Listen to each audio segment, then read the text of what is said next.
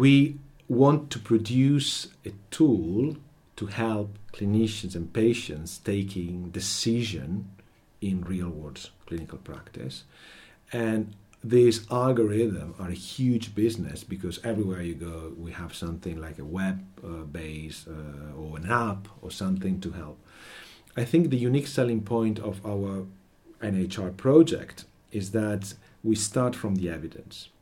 So, using the individual patient data from all antidepressant trials and analyzing them in a network meta analysis, we will be able to identify the effect modifiers and prognostic factors that can tell us whether someone is more likely to respond to a specific intervention.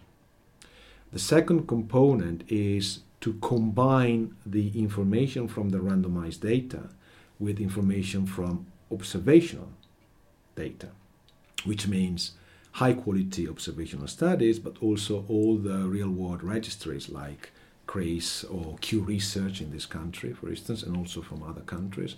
Because the underlying idea is that if something is true at the individual, at the randomized evidence, it should be also true in real world, in observational data. And the other advantage of observational data is that you have the long term data, follow up, and also you can see the trajectory where patients go across different settings. So I see patients in uh, my outpatient clinic, but it's, it's nice to see whether these patients then are admitted or sectioned or whether they, how many uh, appointments and visits they have over time. So, this is the great resource of the observational data. And the third dimension is patient preferences. So, the idea is to incorporate in the algorithm what people really think about specific side effects.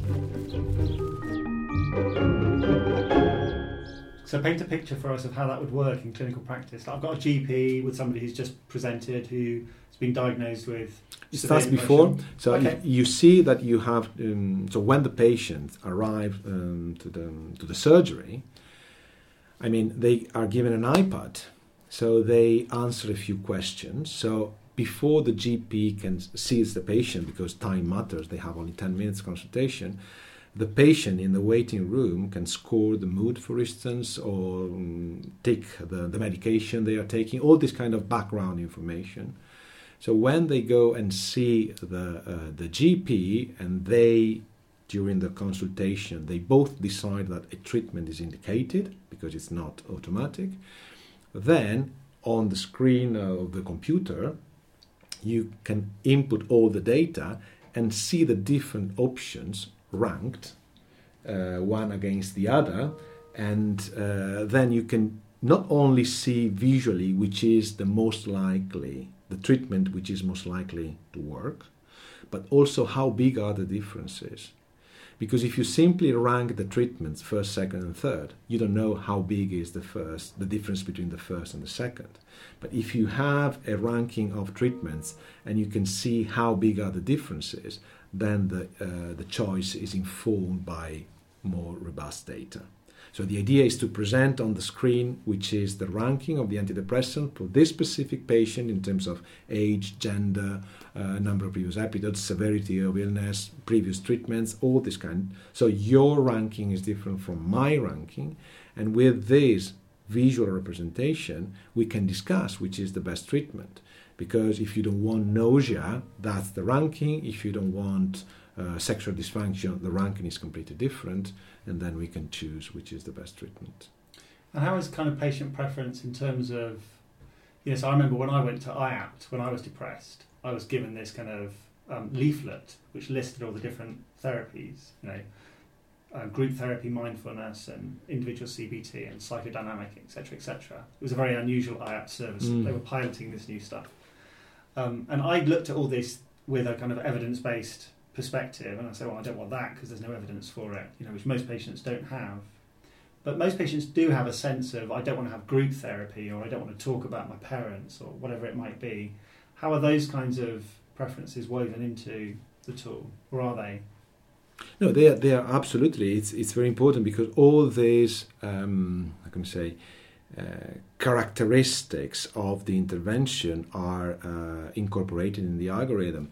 So we are running a parallel project with psychological treatments, and of course, whether it's individual or it's group, uh, how frequent it is, the dose. I mean, it's 30 minutes. Is it an hour? Is it internet delivered? Is it face to face? All this has to be taken into account. For drugs, is less complicated because it's more about the side effect profile, uh, the interactions. But the idea is to have a sort of platform where we now have the data about trials, observational studies, and preferences. But the platform should be ready to incorporate genetics information, so which is my profile in terms of enzymes, in terms of metabolism, or imaging, because we have a lot of data with the UK Biobank. So the, the idea is to build on this and create something which is very uh, personal. But in the end, the choice is with the patient and the clinician. They have to share the decisions. I'm just thinking about the question that I asked you before. We're asking it specifically for this Oxford conference. What excites you most about the future of mental health research and your work in Oxford? I'm really excited about the possibility of these large data sets of big data because uh, we can explore dimensions that at the moment are completely unknown. And I also like the idea of collecting real world uh, information about uh, clinically meaningful outcomes in a passive way, not having to ask patients to do something actively because it's somehow biased, but something that doesn't require any intervention or artifact. Oxford is the best place to do this kind of stuff because uh, uh, the people working here, the facilities here, the, the vision of the department is amazing because we are far ahead everywhere else in the world. And I think the synergy and the collaborative way of working in Oxford in this department is also. Um, fuel for new ideas and trying to overcome all the barriers we have in clinical practice. And also, a, a very important component of Oxford, which I never uh, haven't seen anywhere else, is how important is the ethical issues and involvement of uh, patients in the design of the studies and in the complexity, avoiding a simplistic answer to the question, but trying to identify what is relevant for patients with the patient with a ethically sound approach with the best researchers in the world and the best technology. Well, that's an advert for Oxford, definitely.